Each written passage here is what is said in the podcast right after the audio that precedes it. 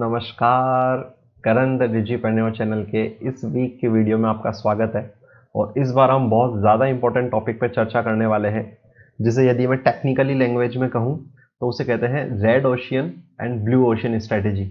और यदि एक साधारण लेमेन या बिजनेस लैंग्वेज में कहूँ तो आपने देखा होगा कि कई बार आप अपना बिजनेस करते हो और आपको लगता है कि यार ये कॉम्पिटिशन की वजह से ना नहीं कर पा रहा ठीक से, या प्राइस आपको आपके कॉम्पिटिटर के हिसाब से कम या ज़्यादा करनी पड़ती है, या आपके ही जिस जिस भी फील्ड का आप बिजनेस कर रहे हो उसमें ऑलरेडी कोई मोनोपोली लेके बैठा होता है।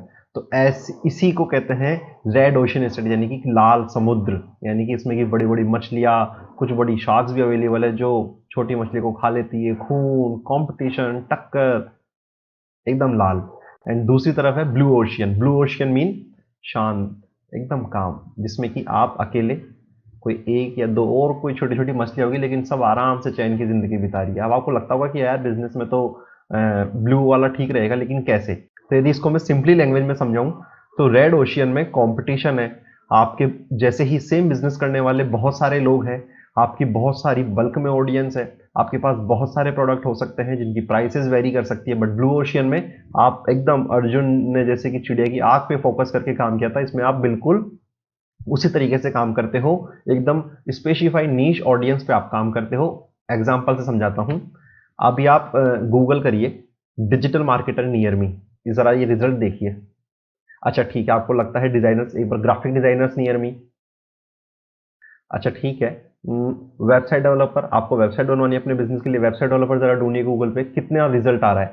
अब इसी को यदि मैं, ये तो है रेड ओशन स्ट्रेटेजी, तो अब इसी को यदि मैं ब्लू ओशन में कन्वर्ट करूं तो जरा ये रिजल्ट देखिए कि graphic designer for industrial market brochure designs only.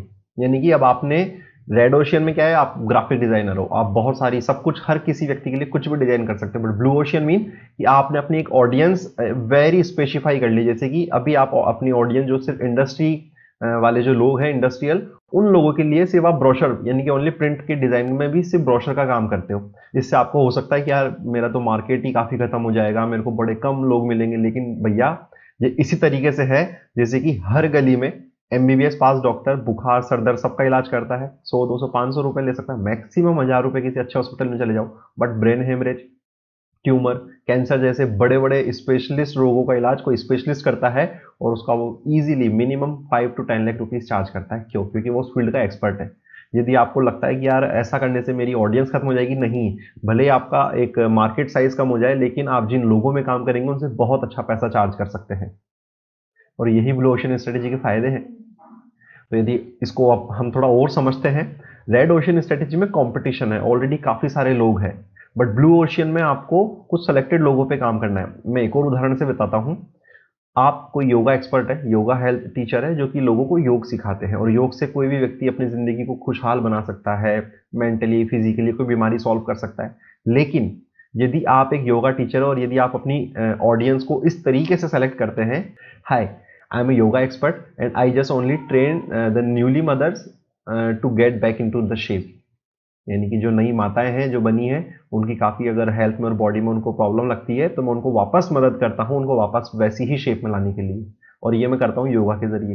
तो ये कितनी स्पेसिफाई नीश है। इससे हो सकता है कि आपको लगे कि यार मेरा तो इतना, मैं पहले सबको योग सिखा सकता था, लेकिन भैया उसके दम पे आप कितने लोगों को सिखा पाए आज तक, कितना अपना बड़ा ब्रांड बना पाए? नहीं ना, इतना। तो यदि आप काम करोगे सिर्फ न्यूली मदर्स पे, तो आप देखिए अभी आप एक स्पेशलिस्ट हो, तो अब यदि कोई भी व्यक्ति या सॉरी तो अब यदि कोई भी मदर बनती है नई, या उसको किसी को रेफरल आता है कि भैया एक उनसे मिलियो, वो एक अच्छे टीचर है जो हमको जो हम जैसी महिलाओं को वापस शेप में लाने में मदद करते, तो अब आपका एक ब्रांड भी बन रहा है, एक नाम भी बन रहा है। और यही ब्लू ओशन स्ट्रेटेजी है। तो रेड ओशियन में क्या होता है, कस्टमर्स को ऑलरेडी पता है कि डिजाइनिंग कोई सर्विस होती है या योगा कोई सर्विस है, लेकिन ब्लू ओशन में कभी कभी आपको डिमांड क्रिएट करनी पड़ती है। जैसे कि ये न्यूली मदर्स वाला, उनको नहीं पता होगा तो आपको बताना पड़ेगा कि भैया इस तरीके से भी कोई योग की कोई स्ट्रेटेजीज होती है जिसके जरिए हम किसी भी गर्भवती महिला को वापस उसकी वैसी शेप में ला पाते हैं। ये आपको कभी कभी बताना पड़ेगा। तो ब्लू ओशन में आपको डिमांड क्रिएट भी करनी पड़ती है, और ये अच्छी चीज़ है क्योंकि इतनी बड़ी मोनोपोली रेड ओशियन की और इतना ज़्यादा कंपटीशन को छोड़कर यदि आप एक छोटे समुद्र में आराम से अपनी ज़िंदगी को ज़्यादा मज़े से जी पाते हैं तो क्या बुरा है। और ब्लू ओशन की सबसे अच्छी बात रेड ओशन में फिर भी आपको हो सकता है अपने कॉम्पिटिटर के हिसाब से प्राइस को एडजस्ट करना पड़े, बट ब्लू ओशन में आप अकेले बादशाह हो उस क्षेत्र के, तो आप जो चाहे वो प्राइस तय करें।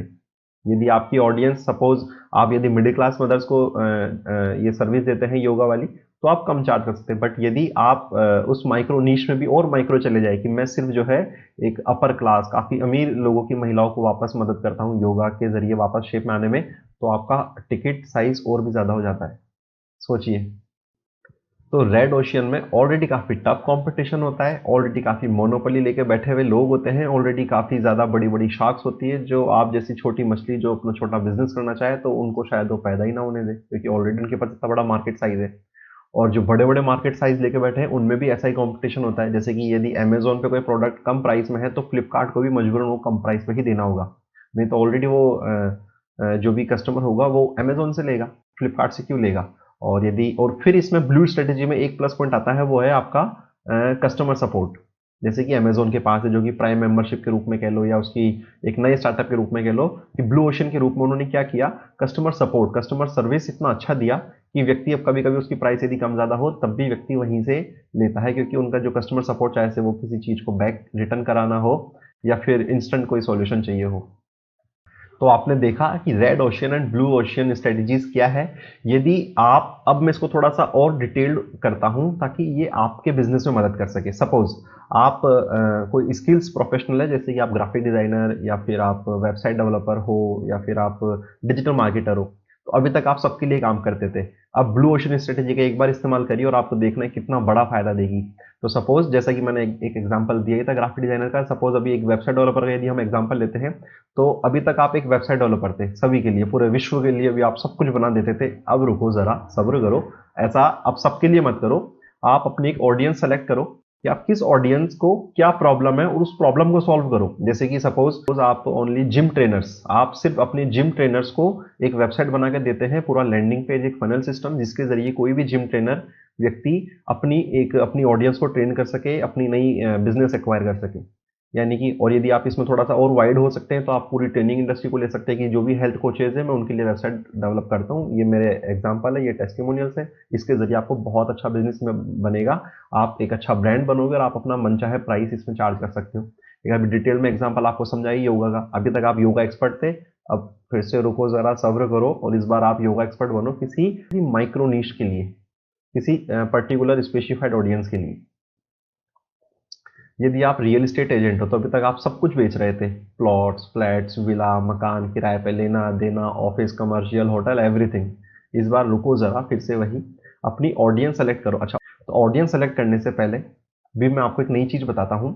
हमने बचपन में ये वाला गेम ज़रूर खेला था ना, जिसमें हमको एक जगह से निकल के दूसरी जगह पे पहुंचना होता था, लेकिन कई बार क्या होता था हम बीच में उलझ जाते थे, तो हम क्या करते थे सॉल्यूशन के लिए हम उल्टा चलते थे। तो जब भी आपको ज़िंदगी में प्रॉब्लम हो ना, तो इसका मतलब है कि सॉल्यूशन तो ज़रूर है बट अब आपको ढूंढने की ज़रूरत है, तो ढूंढने का सबसे आसान तरीका है कि आप उल्टे चलिए।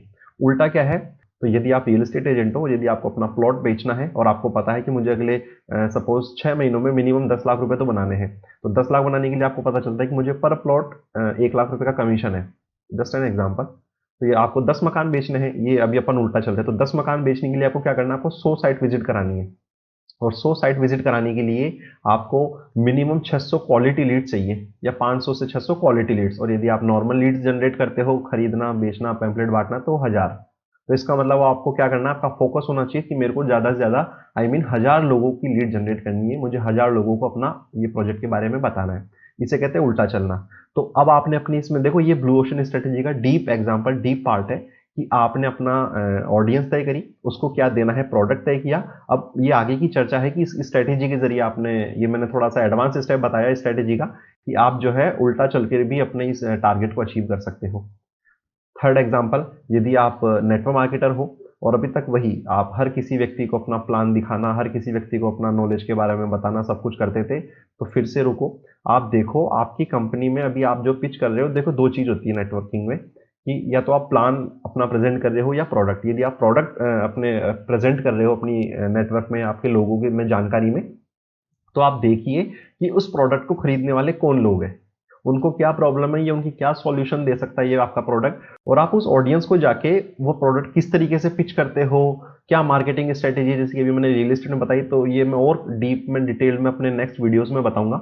बट अभी मैं सिर्फ आपको एक ब्लू ओशियन के बारे में बता रहा हूँ। आप यदि नेटवर्किंग कर रहे हो तो आपको प्लान प्रेजेंट करना है या प्रोडक्ट, और उसके हिसाब से अपनी ऑडियंस सेलेक्ट करो। जैसे सपोज यदि आप अपनी कंपनी का इनकम प्लान यदि आप लोगों को ज़्यादा शेयर करते हो तो आप देखिए कि आपकी कंपनी का जो एंट्री टिकट है वो कितने का है, वो कौन व्यक्ति अफोर्ड कर सकता है, उस व्यक्ति तक पहुंचने के लिए आपको क्या चाहिए और आप उसको क्या ऑफर कर सकते हो, कैसे पिच करोगे अपनी बात। This is a blue ocean, और यकीन मानिए इस स्ट्रैटेजी का जिसने भी इस्तेमाल किया है उसने बहुत पैसा बनाया है, एक अच्छा ब्रांड बना है बिजनेस में। इसका पर्सनल एक्सपीरियंस मैं भी कर रहा हूं। मैं जैसे कि real estate agents and networkers को एक ट्रेनिंग सिस्टम देता हूं ऑनलाइन, ताकि वो अपना बिजनेस ऑनलाइन बिल्ड करके अपना पूरा एक नया टर्नओवर क्रिएट करके बहुत अच्छा प्रॉफिट बना सके कम समय में। तो आप भी यदि अपने बिजनेस में बड़ा बनना चाहते हो तो अपना ब्लू ओशन बनाओ, अपना एक नीला समुद्र देखो कहाँ है, इस ऑडियंस के लिए आप काम करो। यदि आप अभी भी कंफ्यूज हो स्टार्टअप करने में कि क्या बिजनेस करूँ, कैसे करना है, क्या प्रोडक्ट का करना है, तो सबसे पहले आप अपनी ऑडियंस सेलेक्ट करिए, अपना ब्लू ओशन सेलेक्ट करिए कि आप किस ऑडियंस के लिए क्या प्रॉब्लम सॉल्व करने वाले हैं। और जब आपका ये तय हो जाए तो लग जाइए, उठो, जागो, और तब तक मत रुको जब तक कि लक्ष्य हासिल ना हो। अभी विवेकानंद जयंती गई है, युवा दिवस, सक्रांत, तो सबसे पहले तो इन पूरे इस खुशनुमा माहौल में, भारत के इतने बड़े त्यौहार में आप सभी को उन सभी त्योहारों की अनेक अनेक बधाई। और आज की इस वीडियो से आपने देखा कि अपना रेड ओशियन और ब्लू ओशियन, आपको किस ओशियन में काम करना है, कैसे काम करना है, ये आप देखिए। और यदि इसमें आपको किसी भी तरह की मुझसे मदद चाहिए तो नीचे वेबसाइट है W W W dot the Karan dot digital, उसके ज़रिए मुझसे ज़रूर जुड़िए। Thank you.